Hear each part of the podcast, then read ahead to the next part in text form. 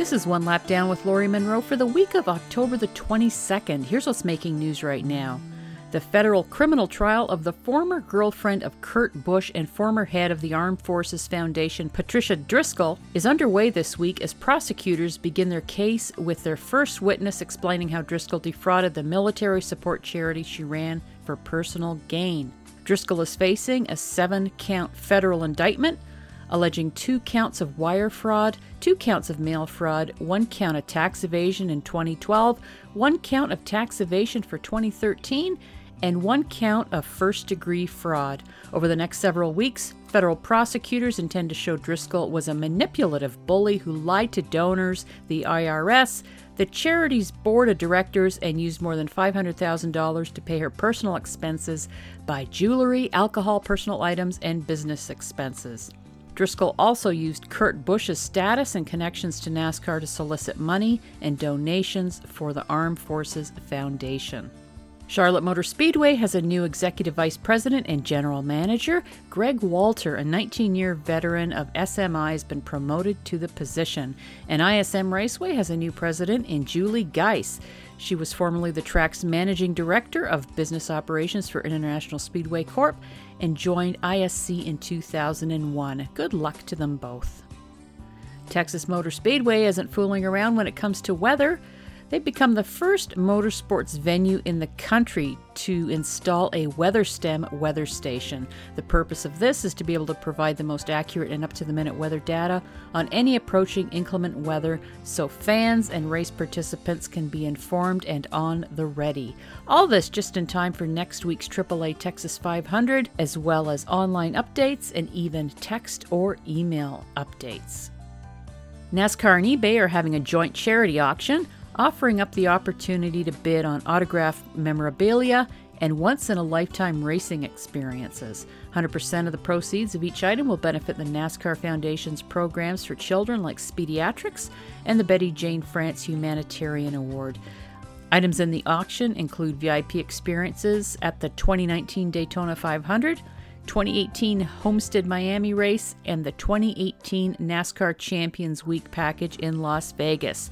Memorabilia include autographed driver helmets and fire suits and sheet metal. Head over to ebay.com slash NASCAR to view and bid. Innovators versus NASCAR this week. Kansas saw a couple of issues, like the post race lug nut infraction of Kyle Larson's number 42 Cup car. Crew chief Chad Johnston has been fined $10,000. The Xfinity Series also had a car with a lug nut infraction, the number two of Matt Tifft. Crew Chief Randall Burnett has been fined $5,000. And the number 21 of Daniel Hemric received an L1 penalty for a post qualifying height issue. Crew Chief Danny Stockman has been fined $10,000 and suspended for the next two Xfinity races. The team has also been given a 10 point penalty for the driver and a 10 point owner's points penalty. And K&N West News, the final race of the season takes place on Saturday night at Kern County Raceway Park in California. Derek Thorn is on tap to win the championship by finishing 21st or better. Thorn has two victories this season, coming off a four year sabbatical from full time competition. Cole Rouse and Ryan Partridge are almost in a dead heat for second place in the championship, with only three points separating them going into this weekend.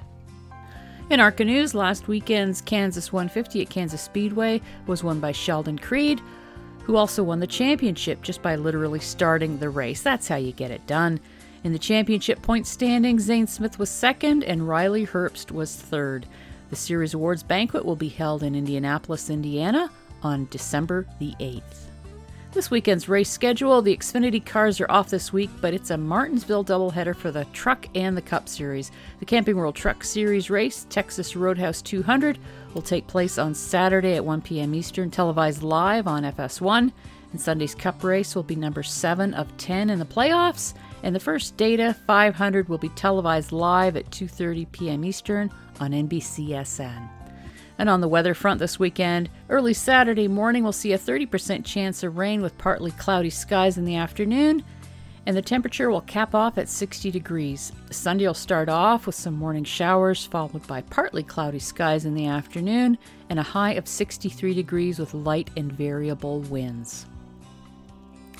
And birthdays this week. Happy birthday goes out to Humpy Wheeler, Dave Blaney, Jim France, Brian Vickers, Ward Burton, Jon Wood, Ryan Preece, and Tommy Baldwin Jr. And if it's your birthday this week, I hope it's a great one.